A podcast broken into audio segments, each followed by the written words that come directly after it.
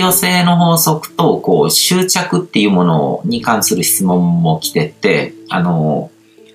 執着になってしまう、なんか引き寄せたいものとか、執着はダメって言われてるけども、執着になってしまうけど、ここはどうしたらいいんですかみたいな感じの質問とかも来てたんですけども、引き寄せの法則っていうのはそもそも、まあ、煩悩を強化する働きがあるんですね。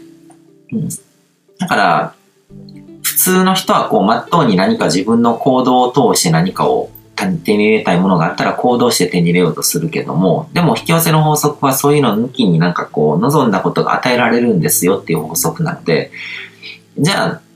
その、そう、そんな楽して手に入るんだったら、今まであんまりこう、高望みしてなかったけど考えてみようかな、みたいな感じで煩悩がムクムクと、あの、持ち上がってくるわけですね。で、それを考えると、どんどん欲しくなるから、執着っていうものが起こってくるわけですよね。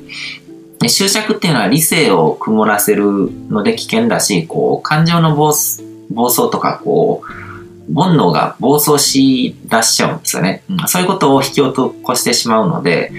あの、ものすごく危険で、でもこの辺の引き寄せの法則のこう罠っていうのをしっかり語ってる人が少ないのが気になるんですよね。なんかこう、すごい綺麗な言葉で、あの、あなたは自分の人生で好きなものをいくらでも引き寄せられるんですみたいなことを言ってるのってこう、うん、なんか情報弱者を あの煽ってるのとあんまり変わらないような雰囲気もあって、うん。あの、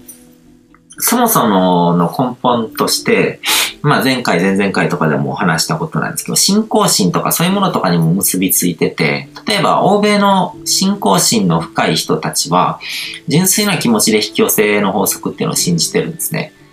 だから神様を信じてる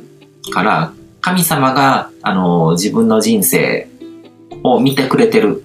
だから神を信じてるから神に委ねるっていう感覚を持ってるんですよ。で、委ねることができるから執着が起こりにくい。まあ、神のおぼし飯ってやつですよね。うん。欲しいものはあるけども、それが与えられるかどうかっていうのは、自分の欲求よりも神様の方が上位にいて、神様が決めることだから、うん。だからそれが与えられるかどうかっていうのは神様次第。で、神様に委ねとけば、あの、自分に必要なものだけが与えられるからそれでいいみたいな。だから与えられ、欲しいと思って与えられなかったとしたら、それは必要なものじゃなかったんだって受け入れられるみたいな感覚なんですよ。でも日本人でそういう信仰心なしに、まあ、神社へのこう、お賽銭投げて、こう、神頼み、神頼みとかするレベルで引き寄せとかを考える人っていうのは、あの、目先の煩悩を叶えてくれるような都合のいい存在として神様を見てるんですよね。うんでそういう意味でなんか執着にとらわれやすい面もあるのかなっていうふうに思いますね。で、それは僕もどっぷりと罠にはまって、あの、苦しい思いをしたので、まあ人の意識の進化のためにこう必要なプロセスと言えるのかもしれないですけども、うん。だから引き寄せの法則っていうのはこう都合よく自分の煩悩を満たしてくれるものじゃなくて、自分がしっかりとゴールを明確にして、で、希望を持って生きれば、神様は素晴らしい人生経験を、自分に必要な経験をプレゼントしてくれるっていうニュアンスのものなんですよ。でそういう委ねるっていう感覚を持つことが重要ですね。うん、で、えっ、ー、と、まあ、引き寄せの法則を使うのに、こう、モチベーションがどうやって保てばいいんですかみたいな話とかも、あの、あったんですけども、それもまあ、さっき、まあ、話したような、こう、信仰心とかと結びつく話になってきますね。で、えっ、ー、と、引き寄せの法則を使って、こう、ソウルメイトに出会う方法とかってあるんですかみたいな、うん、出会うことができるんですか？みたいな質問とかも来てたんですけども、まあ、ソウルメイトなんてのは、こう、結構出会うものだし、もうすでに出会ってる人も多いんですよね、実際のところ。で、ソウルメイトっていうもの、言葉の定義としては、まあ、いろいろこう、前世でこう、深いつながりのあった人たちみたいなニュアンスで言われたりするんですけども、根性の人生で縁が深くなる人っていう意味合いで捉えて間違いないと思いますね。そういう人は何かしらゆかりがあった人なんだっていうふうに言っても間違いはないわけで。まあ前世があるあるかどうかって証明しようのないことなので、あの、僕はあんまりそこには踏み込まないけども、でも、やっぱりどう考えても自分の人生の中で、こう、もう前世から縁があったんじゃないかって思いたくなるくらいに縁が濃くなる人っていうのはいるわけですよね。うん、で、それは、あの、突然パッて降って湧いてくることもあれば、こう、もともと君に求めてなかったような人が急に気になりだして、で、ソウルメイトとしか思えないような不思議なご縁になることもあると。で、その、そういう人たちと出会ったり、そういう関係になったりするのに、大事なのはこう、どういう関係性を望むのかっていうゴールを明確に設定しておくことだと思いますね。うん。で、そう、そういうのを設定してなくても、そういう縁の深い人に出会ったりとかするんですよ。うん。まあ、知ってたのかな？僕の場合、まあ、カルマの燃焼とかの頃に起こったのがまさにそういうことで、あの、全然気にも止めてなかったような人が急に気になりだしたっていうパターンだったんですけども、まあ、どこかで僕の中でこう、いろいろこう、意識レベルを高めたいとか、そういうゴールがぼんやりとあったのかもしれないので、そういうことを経験したのかもしれないですね。引き寄せの法則の本質とか理解したいとか、世の中の、あの、法則とかそういうものとかうん、心理とかそういうものとかを知りたいとかってあったので、そういうことを経験するためにそういうふうに縁が深まったっていうのもあるのかもしれないですけども、うん。けどなんかこう自分がこう苦しむような関係とかじゃなくて、こう、幸せになれるような関係とかっていう意味でのソウルメイトと出会いたいんだったら、どういう関係性を望むのか、どういう人間になりたいのかっていう、その、ゴールをしっかりとあの、明確にしておくこと。じゃあ、それに必要な人が、あの、現れたり、自分と縁が濃くなったりとかしていくので、まあ、それもさっきのあの、神に委ねるっていう感覚にも近いかもしれないですね。神って言ってもいいかもいいだろうし、こう縁起とかって言ってもいいし、そのこの宇宙を動かしてる目に見えないスピーチャルな力っていうのは、まあ証明不可能だけども確かに存在してて、それは人の意識がどこにゴールを設定するのかによって、それが複雑に絡まり合いながら、そういうことが起こってくので、うん。だからそれを信じるっていう、委ねるっていうことですね。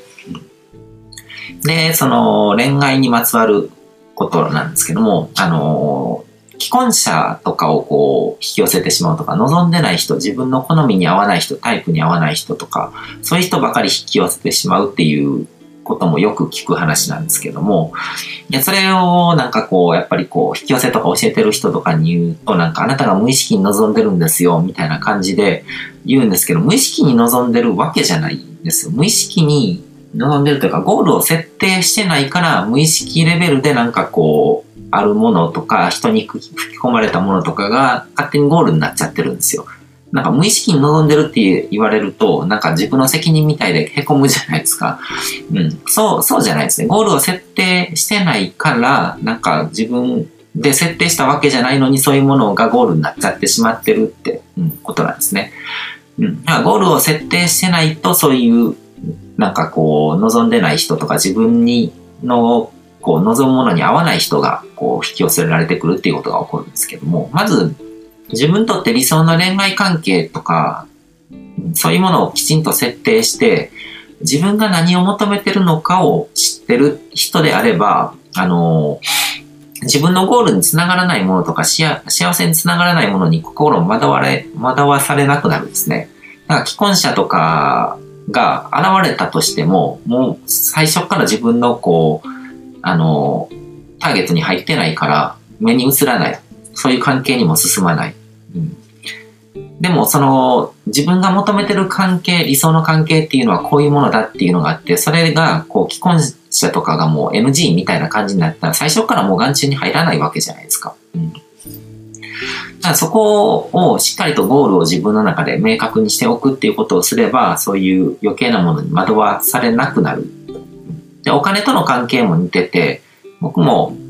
ビジネスを学んでなくて、こう、お金のこう生み出し方とかを全然知らなかった頃、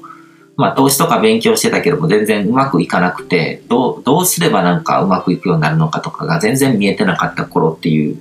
で、もちろんそういう時ってお金に困ってたんですけども、そういう頃って、あの、例えば投資競馬みたいなこう、怪しい情報だったりとか、ロト6とか、そういうものに結構心を奪われて手出したりとかしてしまったりとかしたんですけども、今はもうビジネスをやれば、それでお金を生み出せるっていうことが分かってるから、そういうものに一切興味がなくなったんですね。うん。じゃあそれは好みのタイプが変わったっていうことなんですね。ロト6とか、なんか投資競馬とかっていうのは結構こう、火遊びをするような危ない、こう、ちょっと刺激的な恋愛相手 とかが好きだった。そっちにこう、心を奪われてたのが、もっと安定的な、こう、自分にとって幸せになれるようなやり方でお金を手に入れるっていうやり方の方に、そそっち側の方が自分にとってあの幸せな関係が築けるって分かってるから他のものにあの興味がなくなった目に映らなくなったっていうことだと思うんですけども。うん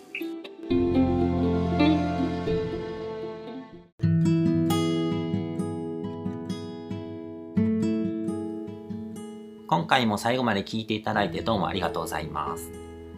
チャンネルの説明ページの方に僕が提供している悟り式コーチングの最初の2ヶ月分を無料で受講できる案内があります。ゴール設定とアファメーションについて詳しく解説してるんですけども僕自身もこれらのことを本格的に取り組み始めてでそれで大きく人生を変えたという経験があるのであのまだ受講したことがない方であったりとかこのタイミングでピンとくる方はぜひ登録して体験してみてください。また僕がどんな人間なのかを簡単に知ってもらえる2分ほどで読める会員プロフィールのリンクも貼ってます。僕自身がインターネットを通じた出会いによって自分の人生を大きく変えたのでこの出会いがあなたの人生を変える良いものになることを願ってます。ではまた次の放送でお会いしましょう。